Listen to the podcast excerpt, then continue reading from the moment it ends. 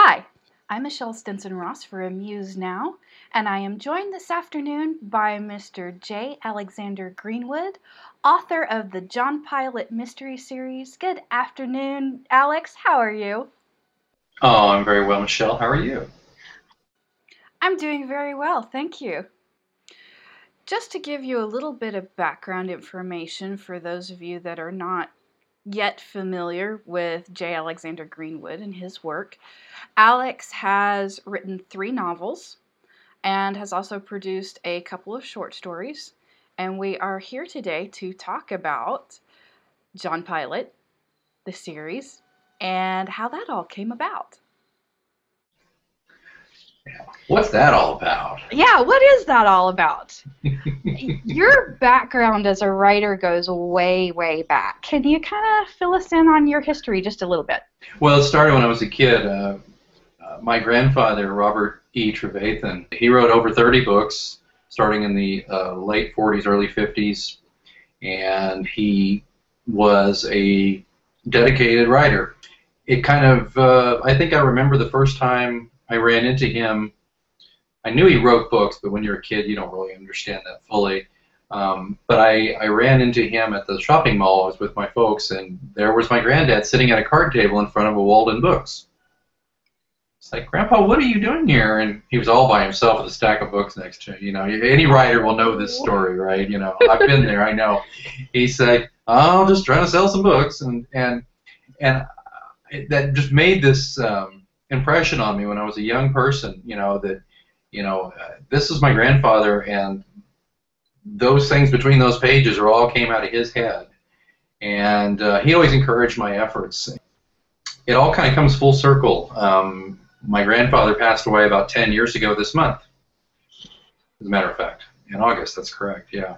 And I was the last person to see him. I visited him um, on his deathbed he had uh, cancer and uh, had a hard time talking, but um, one of the last things he said to me was, you know, basically when you get through screwing around with all this other stuff you're doing, I was in politics and doing some other stuff.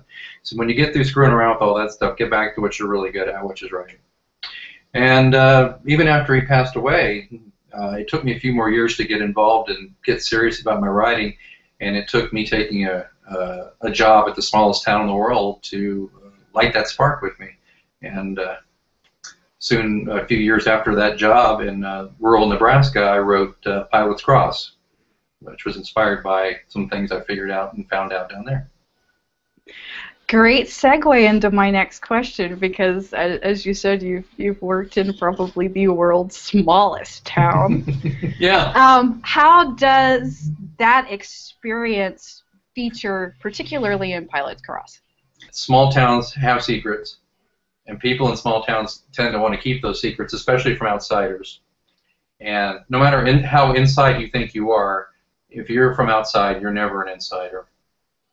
And the other thing I found out was that there's a very deep feeling of isolation if you're an outsider and you're there and you're not part of the part of the group. Is there's people that are very nice to you, and there's people who will certainly have a cup of coffee with you and all that. But um, pretty much, if you need a friend, get a dog is a situation. I don't mean these are bad people, but it's just that if you really want to get into what makes the town tick, it's kind of tough to do, especially if you're perceived as this guy who's not going to be there very long, maybe a few years, and then you move on, which is what happened. Mm-hmm. While I was there, I received a big fat envelope on my desk one day. I was a marketing and PR guy. It was from the president of the college, and it was a big fat manila envelope, and it said, Alex, you're going to want to know about this. I opened it up, and it's affidavits, police reports, copies of crime scene photographs, in the 50s, a disgruntled professor had walked in and assassinated the school's dean and president. And Whoa. Then, then walked home and took his own life. I remember photocopying everything in that thing, and I thought someday I'm going to want this. So I copied it and took a copy home for me. Got to Kansas City. I'm in an apartment.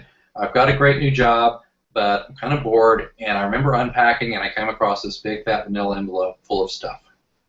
And there it was. There in that envelope lie the spark that created John Pilot, this outsider who comes to a small town called Cross, goes to Cross College to be a professor, well, an instructor. He stumbles across a mystery, a conspiracy, and all sorts of really uh, interesting hijinks happen to this poor guy. So we take this crazy twisted plot that happens in the world's smallest town Yeah. and it grows to encompass the world of Key West Yeah. and several other fun places along the way. How in the world does John Pilot wind up continuing to be mired in this thing when he thought he had it all resolved at the end of the first book? Well, it's just like The Godfather. Every time I think I'm out, they pull me back in, you know. And um, well, Key West, I love. I traveled there uh, on our honeymoon. Was part of our honeymoon, and I fell in love with the place because it just has this delightfully, deliciously seedy, but and I don't, and I mean that in the nicest sense of the word, seedy kind of tourist town though that has this wonderful history of Hemingway lived there. Harry Truman. I, I- mean, I don't live far right now from the Harry Truman Presidential Library here in Missouri. Uh, you know, Harry Truman had a lot of things going on there. If you've read Pilot's Key, you know a lot of stuff happens out by the Dry Tortugas, and I'm not going to give it away. And I will, and I will say, oh my um, gosh, you guys, you have to read it.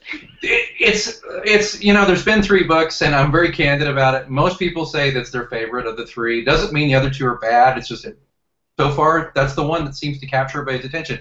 And you know I'm not supposed to play favorites either, but I, I enjoyed that one immensely. I enjoyed it because who I mean who doesn't like a good mystery with a boat drink and you know the sun and the sand and there's sex and Oh, I tell my own mother loves that one so much. She's just like, uh, you know, I mean, because I mean, really, because Pilot just lets his inner bad boy out in this one. Because the first book, he's dealing with some depression, and he's dealing with he's in this this snowy wasteland as far as he's concerned. He's he's off on the heels of a bad divorce. I Haven't even mentioned the fact that Pilot, he's not schizophrenic exactly, but he hears the voice of uh, Voices. he's got a voice. He's got a guy who's just a doppelganger that, that follows him around, which could be his self doubt um, made into you know a, a voice. His name is Simon, and he's he's a real pain in the butt, but um, he's he's also probably He's pilot's also kind of helpful, if as especially as we delve into the story of Pilot's Key, and John starts dealing with what exactly is this that keeps following me around. I believe me, I loved the psychology angle of all of this. Well, thank you. And and yeah, pilots. Pilot goes to pilot after Pilot's Cross. He does go to, to Key West because he's going to. He's been commissioned to write a book about some of the experiences in the first book. Again, art imitates life. Art imitates life, exactly. And he's got to. He's gonna. While he's there, he's gonna deal with some of his issues. Um, he's got a love interest back in uh, Cross College, Cross Township, but let's just say that cat's away, the mice play a little bit, and um, he deals with that later. He he has to pay for that later in some other ways. I don't want to give too much away. I want to shift gears just a Mhm. little bit Sure. because you don't actually have a big publisher behind you, do you?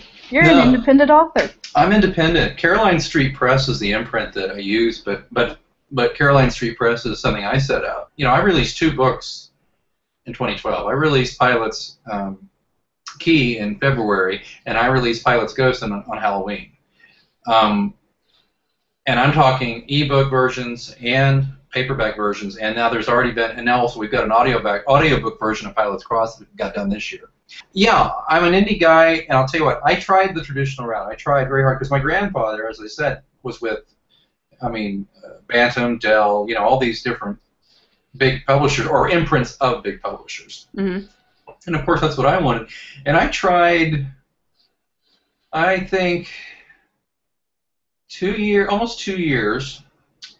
I tried to get an agent, and I had a hundred turn me down flat. And then I had four of them request partial manuscripts, and out of that four, two of them wanted full manuscripts, and out of those two, one was prepared to offer me a contract to represent me, and this was by the end of 2008, getting into 2009, and the economy crater. And I was so crushed because I mean I think I was literally within weeks of, of having an agent, you know, and going the traditional route. Now, getting an agent doesn't guarantee anything either. Mm-hmm. I don't, uh, my grandfather had an agent, and he had several unpublished manuscripts which he left to me. Which who knows what will happen with those. But um, so that didn't happen, and I remember I was like, well, okay. I knew from my grandpa, you know, there's, you know, to everything there's a season. Take your time. And then that was right around 2009, and I heard about Smashwords and Mark Coker, and democratization of printing and publishing, and you know, it wasn't. It was. It was. I could see where it was going. It was a lot like the democratization of the music industry that happened with iTunes. Mm-hmm.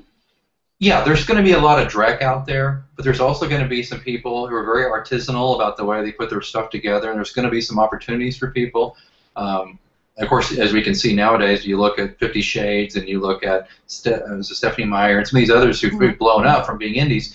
It's not going to happen for most people. It's like going, it's like the odds are about as good as you making it as uh, winning an Oscar. You know, if you want to be an actor, it's just it's it's tough. But there, it was it was not about me making loads of money. And usually that, it, I used to say that kind of thing was the refuge of the rationalizer, you know. Well, I don't do it for the money. I just do it for the satisfaction of having published a book.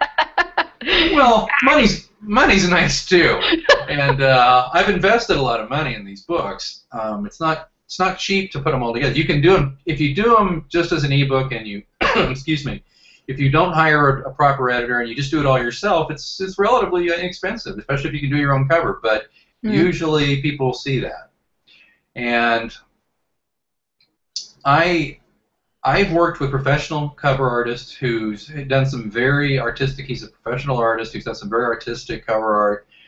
So artistic and so good, in fact, that maybe it's even hurt my sales because it's not the traditional cover. And so Right. the- there's things I'm looking at and learning about when I do this. But yeah, the the process has been um, challenging and difficult. And I guess if I cared a little less about what I put out there, I'd be putting out more books, uh, maybe two ebooks a year, and not worrying about paperbacks. If I want to make money, like John Locke and those types, that's really what I need to be doing. Is just cranking them out. But um, one, I have a day job. I have a kid. I have a wife. I have a life. I have things I want to do, and also I just I enjoy the process of writing them. So I want to have a good time with it. Is there any other particular advice you have for aspiring writers? You know, I, I would just, especially if you're brand new at it, okay? If you're if you've just written your first thing, um, as torturous as it can be to be stuck with this this book for as long as you've been, um, let some beta readers, some trusted people read it. People who, I'll just say it, don't mind hurting your feelings a little bit. I had some beta readers for my first one, and they caught a lot of stuff, but uh, but uh, and that's half the battle. So The other half of the battle is having a good editor because a beta reader is not an editor necessarily. They're just friends who like to read.